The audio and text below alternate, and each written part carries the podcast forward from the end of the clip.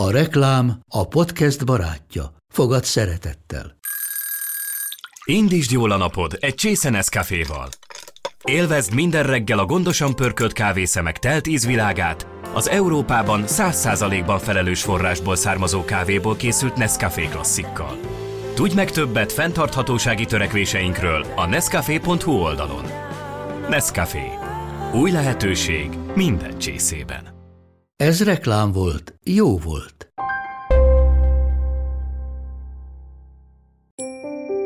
Műsorunk támogatója a bottegaverde.hu. Olasz naturkozmetikumok a természet erejével. Intim sáv. Fókuszban a női egészség. Hiteles információk nőknek, közérthetően. Szeretettel köszöntöm a hallgatókat az Intim Sávban, a Femina női egészséggel foglalkozó podcastjében. Állandó beszélgető partnerem a stúdióban dr. Jenei Lóránt, szülésznőgyógyász szakorvos. Köszöntelek. Köszöntelek én is, köszönöm a meghívást. Én pedig Reiber Gabriella vagyok, és ebben az epizódban a magánorvosról, illetve a magánorvosi ellátásról és az állami ellátásról fogunk beszélgetni. Menjünk végig egy ilyen betegúton. Hova menjek, hogy, vagy hova mehetek, hogyha problémám van? Hát mindig két út áll. Állami ellátás vagy magánellátás, és ilyenkor az embernek mérlegelnie kell, hogy, hogy melyik úton indul el. Az egyik egy viszonylag egyszerűbb, a magánellátás, nyilván költségesebb is, illetve el lehet, ugye, aki hogy például az állami ellátást vállalja, mindig az első a házi orvos szokott lenni.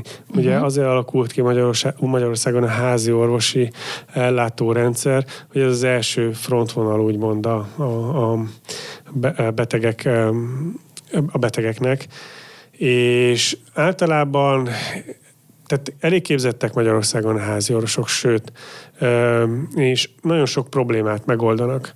Így ezzel gyakorlatilag tehermentesítik a klinikumot, tehát a, a kórházban a, a gyógyítást, illetve az ott dolgozókat. Ezért is van felosztva körzetekre a maga a házi orvosi rendszer, és egy adott házi orvoshoz például 3-4 ezer ember is tartozhat.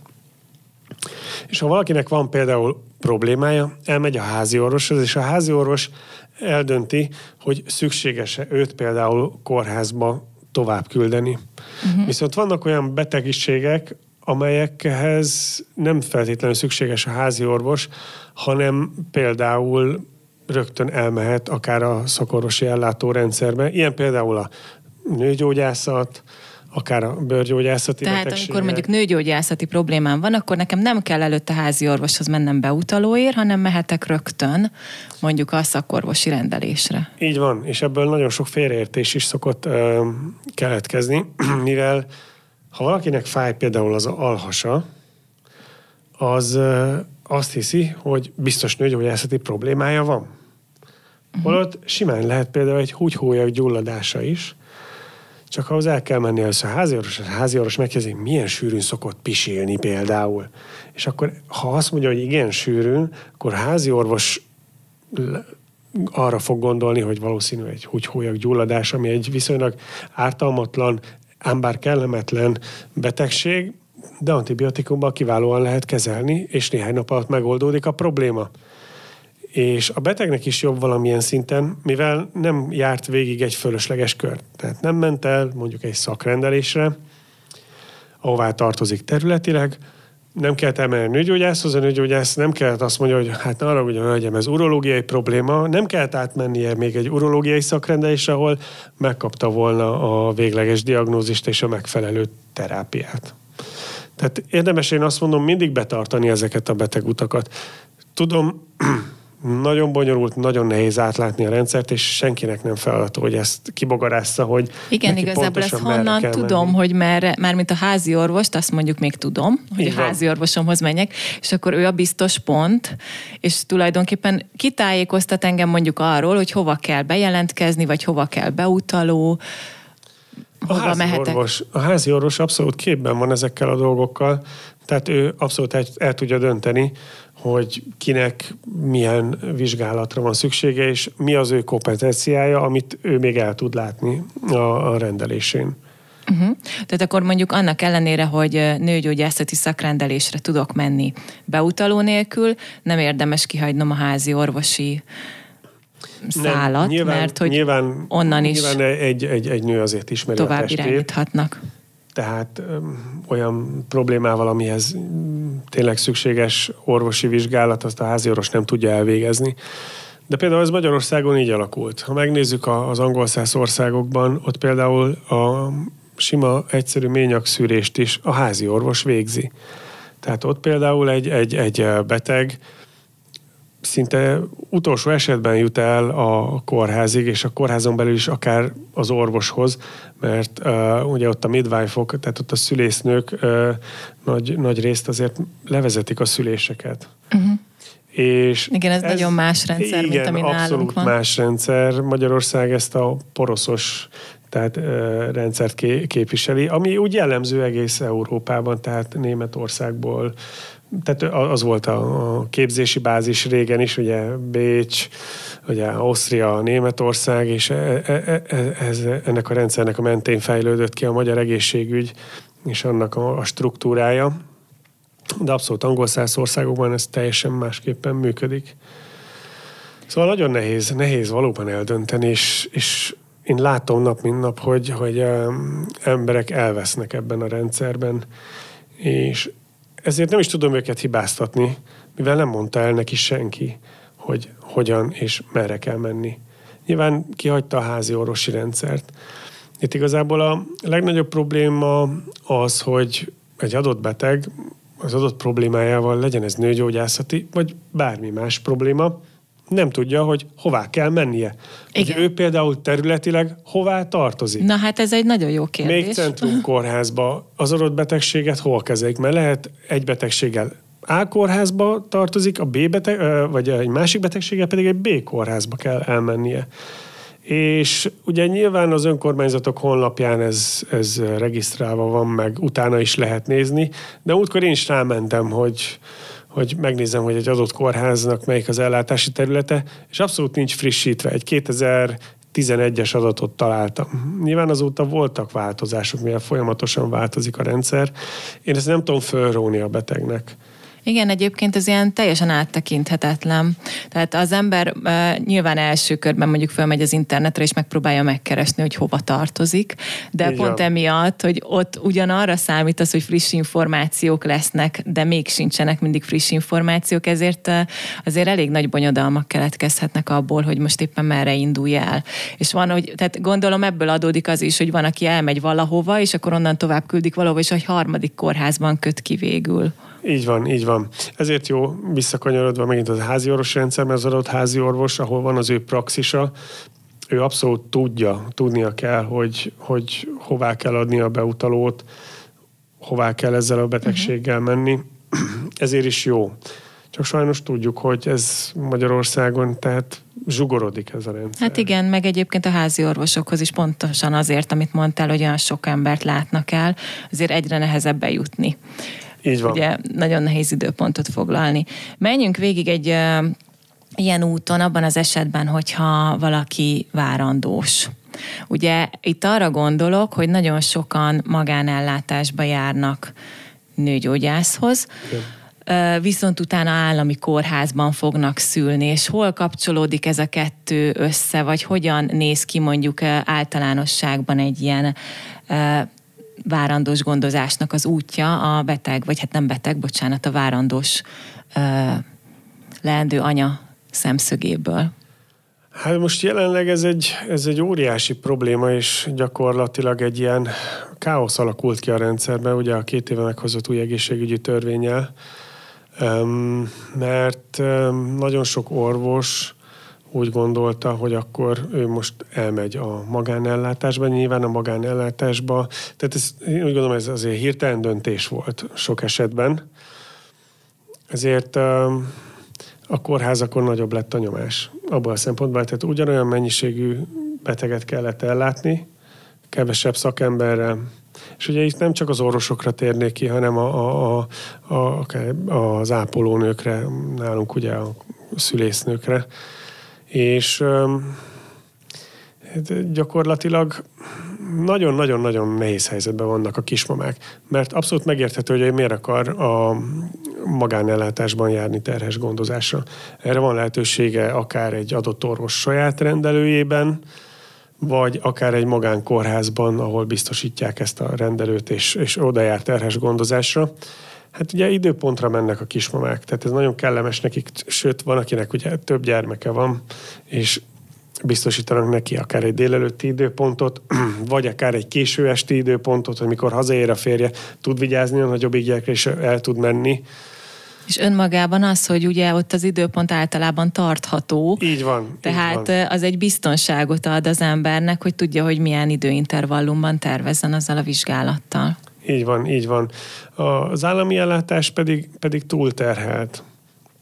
Én is dolgozom szakrendelőben, és látom nap, mint nap, és, és a, a legnagyobb küzdelem az, hogy, hogy megértetni a, a, a betegekkel, vagy a kismamákkal, akik jönnek természetesen, és egy előfordul csúszás, és nem amiatt, mert én nem dolgozom éppen, hanem óriási az adminisztratív teher is, és, és ezeket az adminisztrációkat el kell végezni. És igenis van olyan, hogy például egy, egy, egy, akár egy terhességnél, egy kismamával több időt kell foglalkozni, mert számos alapbetegséggel rendelkezik, amire külön oda kell figyelni, külön át kell gondolni, hogy akkor most milyen vizsgálatokat kérek, és és egy sebész barátom mondta, hogy nem értette soha a gyógyászokat, hogy, hogy mindig azt gondolta, hogy hát ők csak úgy vannak, meg minden, és ugye még terhes nem lett az ő felesége is, és látta, hogy igazából itt a legnagyobb stressz, hogy nem lehet hibázni. Nem, nem engedheted meg magadnak azt, hogy hibázol, hiszen itt egy,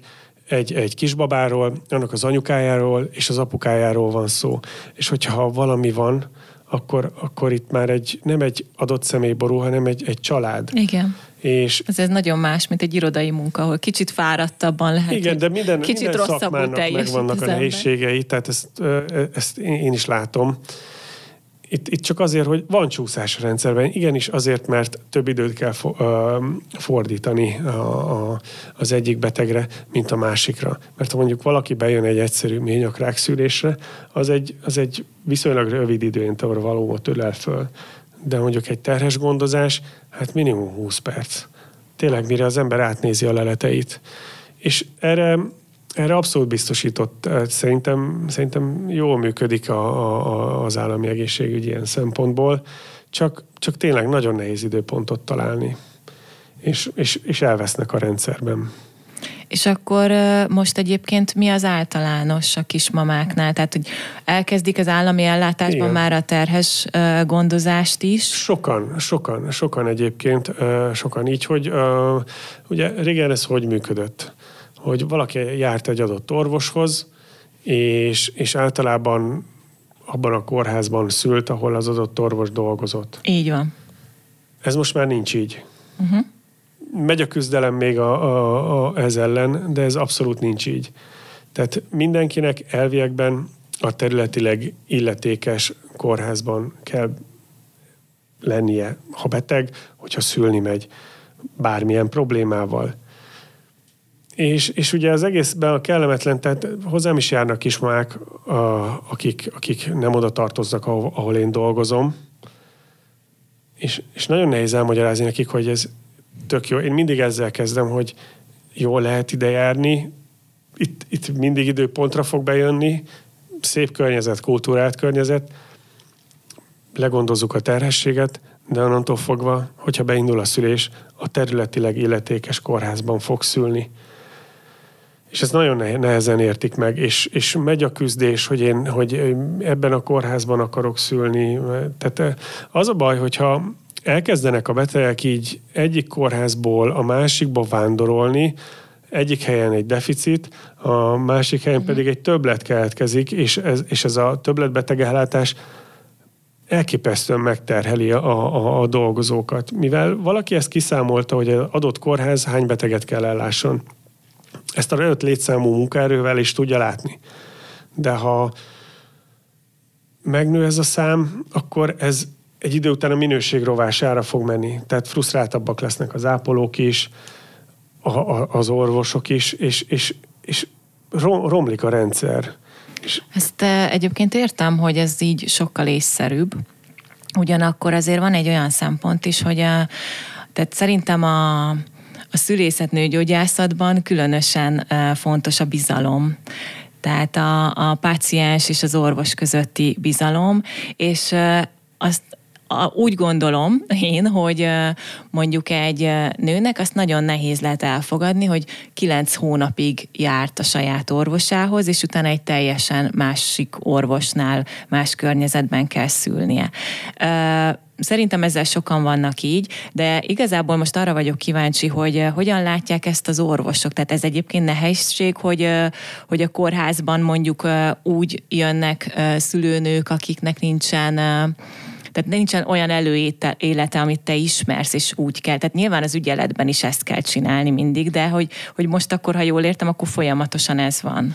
Így van. Uh, a, talán a, visszatérve itt a időpontcsúszás a ellátás, tehát én ezt a szakrendelésen látom például, hogy, hogy megjelenik egy kismama, mondjuk 37-esen azt mondta neki a magánorvosa, hogy most már jó lenne oda járni terhes gondozásra, ahol majd fog szülni, ahová tartozik területileg. Oké, okay, tiszta sor. De nekem gyakorlatilag tűtőreplőig mindent át kell néznem visszamenőleg a leleteiben, mert ahogy én oda teszem a pecsétemet a kiskönyvbe, azért a kismamáért én tartozok felelősséggel. Uh-huh és ahhoz, hogy ezt, e, e, ezt biztonsággal megtegyem, és akkor minden tényleg az első ultrahangtól kezdve milyen szűrések voltak, és sokszor van az, hogy egy másik kórházban kicsit másabb protokoll szerint gondoznak, hiányosak lesznek ebből fakadóan a leletek. Nem megfelelően tájékoztat egyik másik kolléga. És ezzel mit vannak. lehet csinálni ilyenkor? Hát semmit, elmondjuk a, a, a kismamának, én el szoktam mondani, hogy, hogy jó, semmi gond, amit lehet, bepótolunk, amit nem lehet, azt nem. Mert ugye nagyon sok vizsgálat időhöz van kötve. Igen.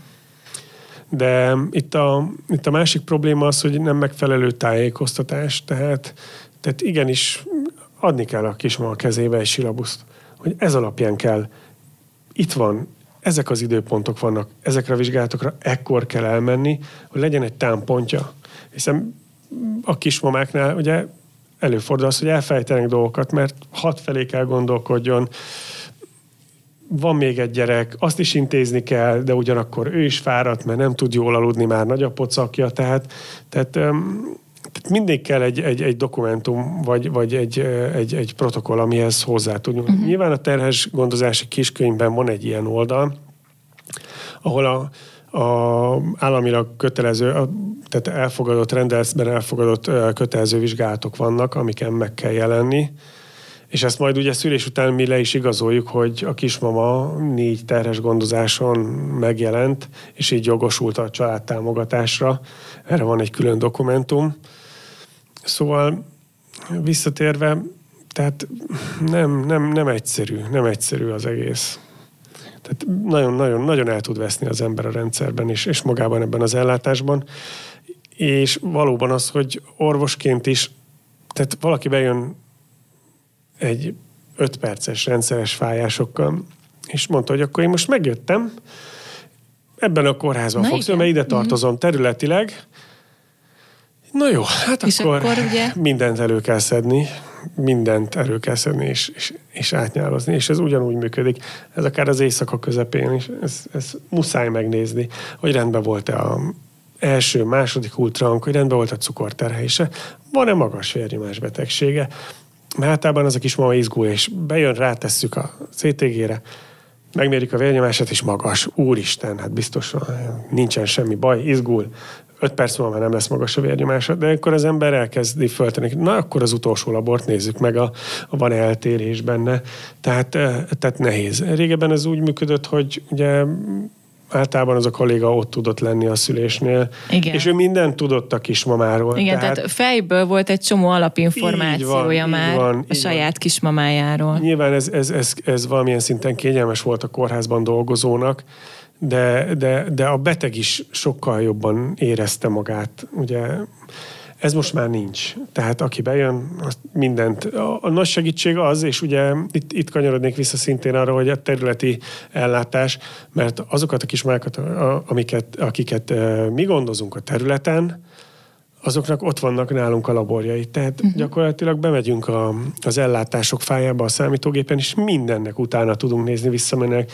Sokkal, sokkal egyszerűbb, mint ha valaki tényleg 47-esen megérkezik a szülőszobára, és van egy jó vastag mappája, és gyorsan nem képbe kell sorrendben, és, és, és mindent, mindent vissza kell követni. Én például azt szoktam tanácsolni a kismánynak, hogy legyen egy mappa, egy, egy ilyen lefűzős mappa, egy ilyen műanyag tartóba, időrendi sorrendben legyenek szépen ott a dokumentumok.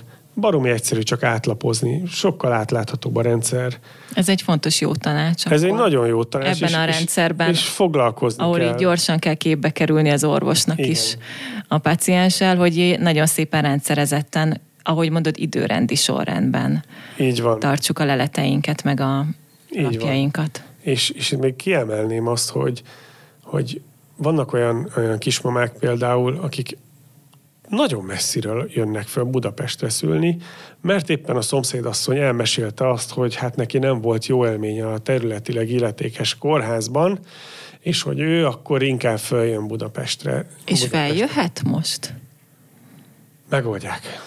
Uh-huh. Megoldják. Tehát volt a helyzet, hogy én könyörögtem a kismamának, hogy hát ő harmadszor szülő volt. Egy, egy harmadik baba jobb esetben azért viszonylag gyorsabban születik meg, mint mondjuk az első, és 90 kilométerrel lakott, én vettem fel, ügyeltem, és én vettem fel a telefon, és hogy ő, ő elindulna ide, de mondom, asszonyom, tehát ott van az ön városában a kórház, egy harmadszor szőnként benne akar lenni a híradóba, hogy megszült az autópályán. és mit sem törődve ezzel a tanácssal, ő, ő megjelent, és nyilván azonnal meg is szült, ahogy, ahogy, ahogy beérkezett. Szóval nagyon nehéz. Kockázatos vállalkozás és volt. Igen, igen, és ezt nagyon sokan bevállalják. Én, én mindenkit arra tudok buzdítani, hogy, hogy tehát egy kórház, egy adott osztály nem működhet olyan feltételek nélkül, tehát minimum feltételek nélkül. Ez, ez a szakmai minimum feltételek is adottak akár egy, egy nem is tudom, egy vidéki kórházban, ahol van kórház és van szülészeti ellátás. Tehát én, én, én nem hiszem, hogy, hogy félnie kell a, a, a kismamáknak attól, hogy most éppen ott fog szülni. Műsorunk támogatója a bottegaverde.hu. Olasz naturkozmetikumok a természet erejével. Hát arról van szó szerintem, hogy nyilvánvalóan ez a helyzet, ez nem komfortos, pláne egy ilyen kiszolgáltatott helyzetben, amiben mondjuk egy szülés előtt álló nő van, de akkor, ha jól értem, nyugodtan megbízhat mindenki a saját kórházában, az ott lévő szakmai kompetenciákban, felszereltségben van, és egyébekben. Van. Hogyha esetleg úgyis baj van, centrum kórházban küldik, ahol biztosan el tudják látni. Tehát az adott kollégának az a dolga, hogy felismerje ezt, hiszen ezért szakorvos, hogy, hogy baj van, vagy nincs baj. Ha baj van, mentő, centrum, kórház. De addig, tehát ugye sokan hozzák ugye érvként azt is, hogy hol van a koraszülött intenzív részleg. De hát egy élettani terhességnél és egy élettani szülésnél nem kell ilyen háttér. Számos kórház működik koraszülött intenzív osztály nélkül. Igen. És köszönjük szépen, jól vannak. De nyilván valóban egy, a, a tudatalatében is egy óriási biztonságot ad, hogy, hogy, hogy van, van ott az adott osztályon e, ilyen intenzív részleg, de, de miatt, és akkor itt jön szóba ez, hogy túl vannak terhelve a centrumok, mert mindenki oda akar menni szülni, uh-huh. és, és, és ebből is egy, a színfalak mögött óriási feszültségek vannak. Tehát én, én csak az, arra kérem, és arra tudom buzítani a, a pácienseket, a kismákat, hogy, hogy ezt nézzenek körül maguk körül. Mert ha ott van a szomszéd utcában a kórház, ahol el tudják látni, akkor, akkor legyen az az első. Úgyis tovább küldik, hogyha nem tudják ellátni, de, de ne, nem érdemes csikicsukizni, mert, mert akkor ez lesz belőle ez a kellemetlenség, hogy itt nem látnak el, tehát ez, ez, ezt, ezeket a fölösleges köröket meg lehet spórolni. Igen. Beszéljünk még egy kicsit az egyéb nőgyógyászati problémákról, hogyha ugye nem terhességről van szó. Szó volt arról, hogy a házi orvosnál kezdünk, de azt azért szerintem érdemes lenne most így végigvenni, hogy melyek azok a problémák, amelyekkel a szakrendelésre elég fordulni, és melyek azok, amelyekkel viszont már rögtön kórházba kell menni, hogy tudnál erre példákat mondani? Hát a nőgyógyászati problémáknak a 98%-a az abszolút tehát szakorvost igényel, akár egy egyszerű gombás hüvelyfertőzésről beszélünk, vagy ennél sokkal összetettebb, akár egy endometriózisról, bármiről. Hát igen, gyakorlatilag a nőgyógyászat az, ahol szinte mindig, mindig el kell menni. Tehát eldöntendő kérdés. Tehát házi orvos csak eldönti, hogy ezt én tudom kezelni, nagyon szinte nagyon-nagyon kis százalékát tudja. Ugye a nagyobb rész pedig ugye a szakrendelőkben vagy kórházakban tudják ö, kezelni ilyen, tehát kitérve ilyenekre, amit mondtam, hogy endometriózis komplex alhasi fájdalom, az már mondjuk egy kórházi problémák. kezelést igénylő. Hát attól függ. Ja, hogy az attól is attól függ. függ. Tehát ugye, ugye van egy kivizsgálási rendje ennek az egésznek, meg kell találni a, a, a probléma forrását, hogy mi is okozza az adott panaszt. Mert uh-huh. sokszor járó betegellátás keretein belül is megoldható a probléma. Nyilván, ha műtétre kerül a sor, az a, az a kórházban történik. Értem, tehát akkor most ilyet nem tudunk mondani, hogy mi az, ami szakrendelés, mi az, ami kórház, mert eh, ez az egyedi esetektől függ. A, igen, a szakrendelés azért el tudja vinni a hátán, tehát a, az egyszerű fertőzésektől kezdve a terhes gondozásig. Nyilván invazív, tehát a műtéti körülményeket igénylő betegségeknél az csak a kórház. És itt, itt emelném kis, kicsit szólnék is, hogy a kórház ambulanciája, nem szakrendelő. Jó, ez, ez nota bene, mert ez gyakorlatilag szintén zavar van a fejekben. Tehát... Igen, ezt akkor tisztázzuk is. hogy a, a, a kórház ambulanciájának mi a feladata, és a szakrendelőnek mi a feladata? A, a kórház biztosítja az ellátás csúcsát. Uh-huh. Tehát vannak olyan esetek, amit mondjuk szakrendelőben nem feltétlenül lehet kezelni. Tehát az adott kolléga diagnosztizálja a betegséget, mondjuk van egy, van egy olyan gyulladás, nem most egy életbe hozott példa, van egy Bartonin mirigy, ott a, a, a hüvelybe menet környékén, és ez be tud gyulladni. Ebből tud ki, a, ki tud alakulni egy ilyen, ilyen tájog. És nyilván ezt kórházban kell kezelni. De az adott kolléga észleli a betegséget, fölismeri, beutalja a, az adott hölgyet a kórházba, ahová tartozik. És megvan, a, megvan, a, megvan az ellátási rend, megvan a, a hierarchikusan felépülő ellátási rend.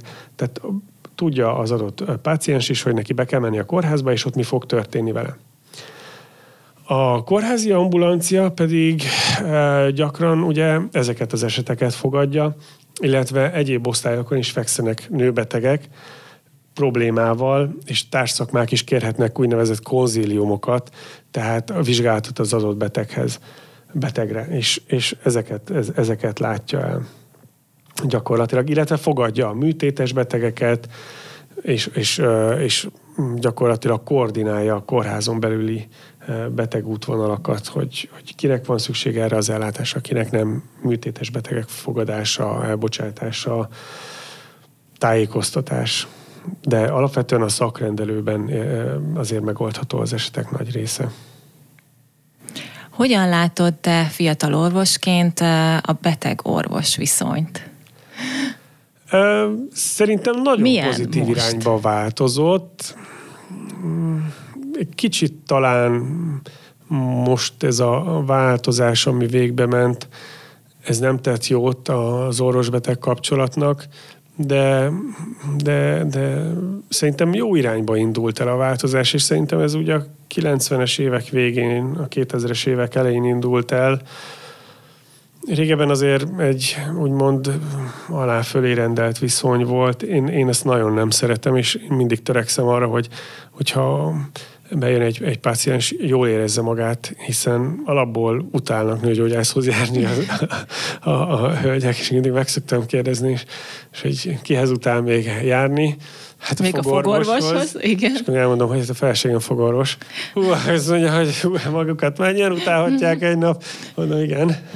De, Ilyen népszerű páros de, de, de ugye fontos ellazítani a légkört. Fontos az, hogy, hogy beszélgessünk egy kicsit. Megismerjem, hogyha az adott páciens új, hogy ki ő, honnan jött, mi a probléma. Egyébként ezzel a beszélgetés alatt baromi sok információt ki lehet nyerni, úgy, hogy a, a beteg nem is figyel oda, és tehát gyakorlatilag elmondja az anamnézisét ezzel. És tudod, tudod Tehát a már, beszélgetés az még hatékonyá is tesz. Abszolút szerintem, abszolút. Tehát rájössz akkor, hogy hogyan tudod, tudsz neki elmondani dolgokat, hogy ő ezt hogyan fogja fogadni, mennyire lehet vele megbeszélni dolgokat. És, és utána pedig a hát vizsgálat, hát az vizsgálat, tehát ezt, ezt senki hát nem szereti. Nem lehet megúszni. Elmentem én is urológushoz, hogy kipróbáljam, hogy milyen ez a helyzet, baromi rossz. Igen, igen, nem, nem, nem egy jó dolog, de, de például szerintem a gyógyászat az egyik olyan, hogy, hogy muszáj jó, tehát jó kapcsolatot kell ápolni a beteggel, hogy ő megbízzon benned, hiszen ez egy nem mindennapi, tehát nem egy olyan egy vizsgálat, hanem... Hát hanem igen. Tehát ezzel nem lehet degradálni akarom a bőrgyógyászatot, csak ez egy kicsit intimebb, tehát, tehát meg kell teremteni azt az atmoszférát, hogy, hogy kevésbé érezze feszélyezve magát a hölgy. Nagyon sok empátia szükséges, úgy gondolom ehhez. Igen, igen, és szerintem ebben is sokat változott a, a, a nőgyógyászat, meg, a, meg az ellátás, mert azért vannak sztorik régebről, de, de hál' Istennek egyre kevésbé hallom ezt, ez, ezeket a dolgokat. A társszakmákban pedig, vagy a többi szakmában is én, én abszolút azt látom, hogy, hogy, hogy működik, és, és ez a kicsit nyugatiasabb hozzáállás, ez, ez, ez kezd bejönni, és ez jó, és ez nagyon sokat tett, a, hogy, hogy, hogy modern gondolkodásra van akár az orvosi kamarának, szerintem ennek nagyon jót tett a, a, az internetvilága például, tehát, tehát ezzel együtt fejlődött. Hiszen tudnak véleményt írni az adott kollégáról és ki szereti, ha rossz véleménnyel vannak róla. Igen, sokkal átláthatóbb az internet óta a rendszer. Így van, így van, így van. Tehát megy az információcsere. Nyilván vannak, vannak rossz akarók is, tehát van, aki direkt is rosszat mond az adott orvosra, és nyilván ezt más is elolvassa, ez nem szép dolog, de hát minden, minden, mindenhol van ilyen. És lenne még itt egy ilyen kényes kérdés, hogy nem is tudom, hogy felmerjem-e tenni. Jó. Hogy állunk most a hálapénzzel? Hát ugye, tehát leszoktak már róla a paciensek teljesen, vagy megvan még ez a reflex? Szerintem, szerintem ez kezd kihalni ez a dolog, és, és ennek igazán örülök. Mert, mert valamilyen szinten ez mérgezte a, a, az egész rendszert. Magyarországon úgy látszik, hogy az új egészségügyi reformnak, rendszernek a bevezetése, ez, ez gyakorlatilag kivégezte ezt a rendszert. Vannak próbálkozások, de, de én úgy gondolom, hogy hát nem éri meg. Nem éri meg sem a, sem a páciensnek, sem, sem az adott orvosnak, hogy, hogy, hogy kockáztasson. Ugye ez a rendszer, ez kiépült, talán hat, úgy olvastam, a 60-as évektől kezdve alakult ez így, igen, és... generációk örökítették át egymásnak. Igen, igen. De ugye nyilván ennek a kivezetése egy kicsit megakasztotta a rendszert is, mert, mert nyilván ez egy szorosan összefüggő dolog volt, de nyilván aki ezt meghozta ezt a döntést, az pontosan tudja, hogy tehát tájékozott volt arról, hogy ez, ez mennyire szorosan összefügg, Nyilván be kell gyógyuljanak a sebek, de, de úgy gondolom, hogy, hogy jó irány. Mindig lesznek próbálkozások, mindig lesznek próbálkozások, de van egy, van egy rendszer, amelyik ezt tudja ellenőrizni, ha akarja. Uh-huh. Tehát én, én nem érdemes kockáztatni. Én, én ezt mondom. Hát jobban annál maradni, hogy így akkor az eredeti témánkhoz is visszakanyarodván, hogy magánellátás vagy állami így ellátás, van. tehát a magánellátásban tisztán feketén-fehéren le van írva mindennek az ára, azt az ember kifizeti, az állami ellátásban pedig mondjuk nem próbálkozik hálapénzzel, mind a így saját, van. mind pedig az orvos érdekében. Így van, így van, hiszen ugyanúgy büntethető mindkét fél. Igen. Csak nyilván hosszabb a sor, mint mondjuk egy magánorvosi rendelő előtt, de, de, de megkapja. Én, én hiszem azt, hogy mindenki megkapja neki megfelelő ellátást. Na, érkeztek olvasói kérdések eh, ehhez a témához is hozzánk. Az első egy olyan kérdés lenne, hogy miből áll alapesetben egy általános TB finanszírozott nőgyógyászati vizsgálat. Például az emlők vizsgálata a részét képezi-e? Ez egy fontos kérdés. Attól függ, hogy a beteg milyen panasszal érkezett a rendelésre. Tehát, hogyha alapvetően panaszmentes, és az elmúlt időszakban történt neki hasi ultrahang, bármiféle képalkotó eljárás, ahol nem írtak le semmiféle eltérést, akkor alapvetően elég lehet egy ményakszűrés, illetve az emlők vizsgálata. Ez is egy érdekes dolog, mert nagyon sok hölgyet megkérdezem, megkérdezek én is a maga rendelés során, hogy szeretne emlővizsgálatot. Általában ez 40 év alatti hölgyeknél kérdezem, mert utána automatikusan megkérdezem, hogy volt-e mammográfián, mert ha nem volt, akkor két évente neki el kell mennie. De a fiatalabb hölgyekre nézve nagyon sokan elutasítják ezt a vizsgálatot, Úgyhogy mondjuk például ez előző hónapban volt a, az emlőrák világnapja is. Felhívtam erre a figyelmet, azt, azt szokták mondani, hogy majd ők ezt otthon ellenőrzik maguknak. Én ezt elfogadom, el kell, hogy fogadjam, de, de nem feltétlenül értek mindig ezzel egyet. Tehát visszatérve a kérdés magjára, alapvetően hozzátartozik az emlővizsgálat.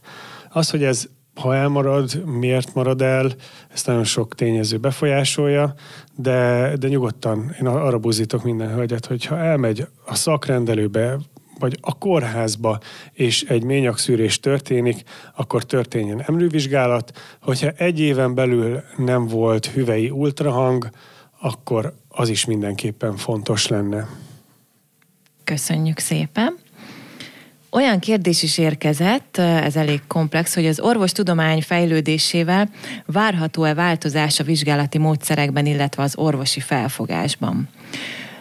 Konkrétan itt olyanokra gondol a kérdező, hogy manuális vizsgálatra továbbra is szükség van, vagy elkerülhető lesz-e, illetve miért nem elég a fogamzásgátló feliratásához csak egy alapos laborvizsgálat? Hát ez egy szintén elég összetett kérdés, de nagyon jó kérdés, örülök, hogy ezt a kérdező föltette.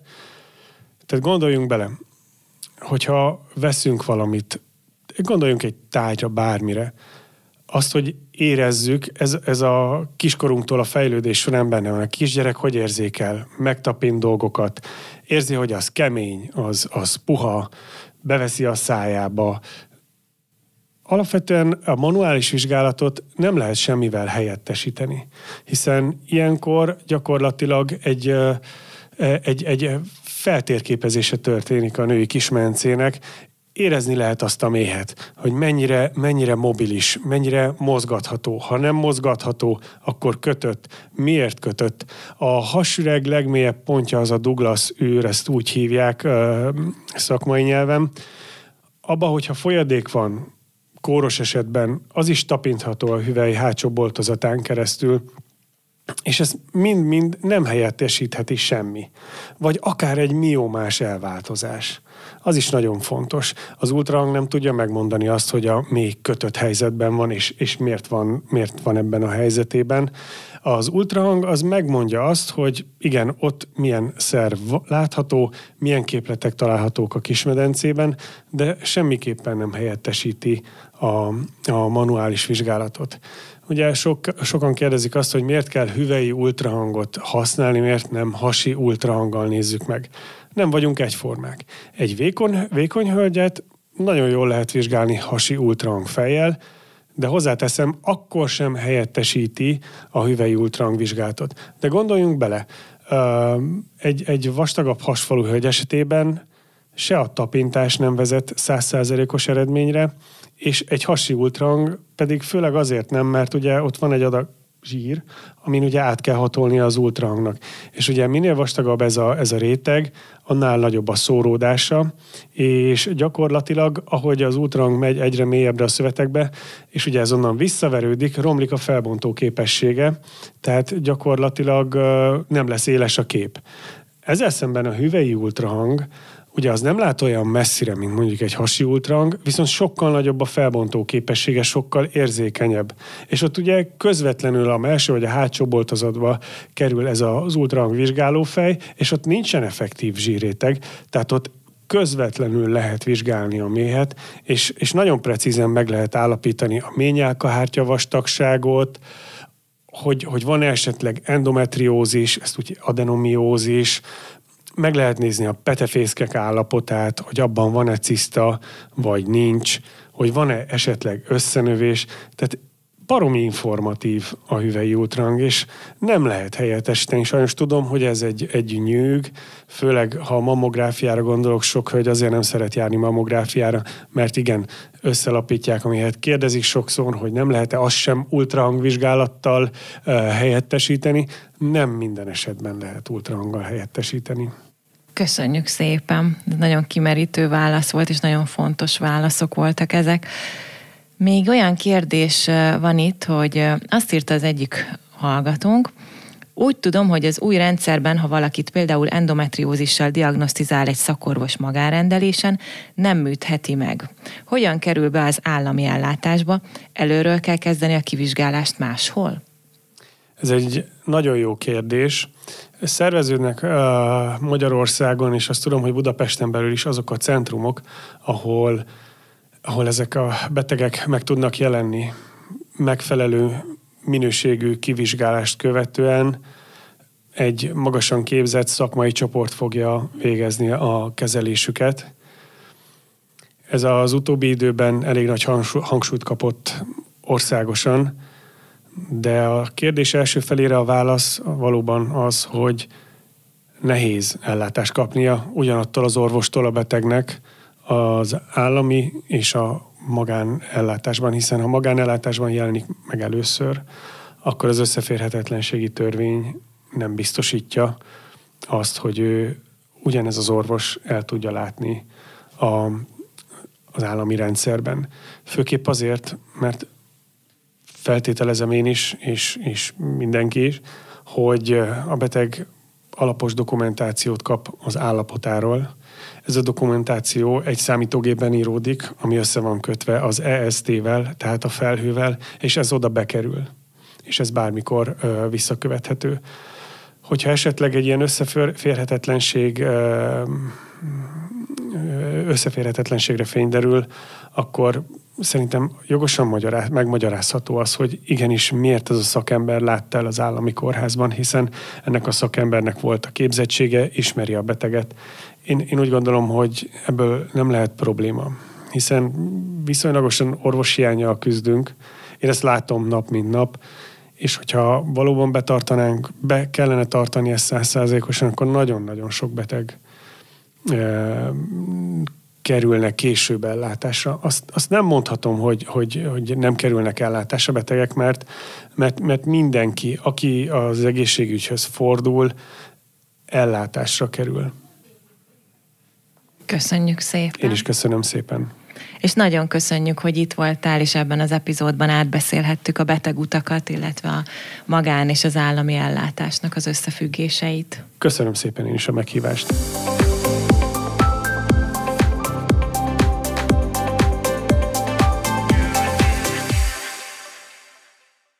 A műsor a Béton partnere.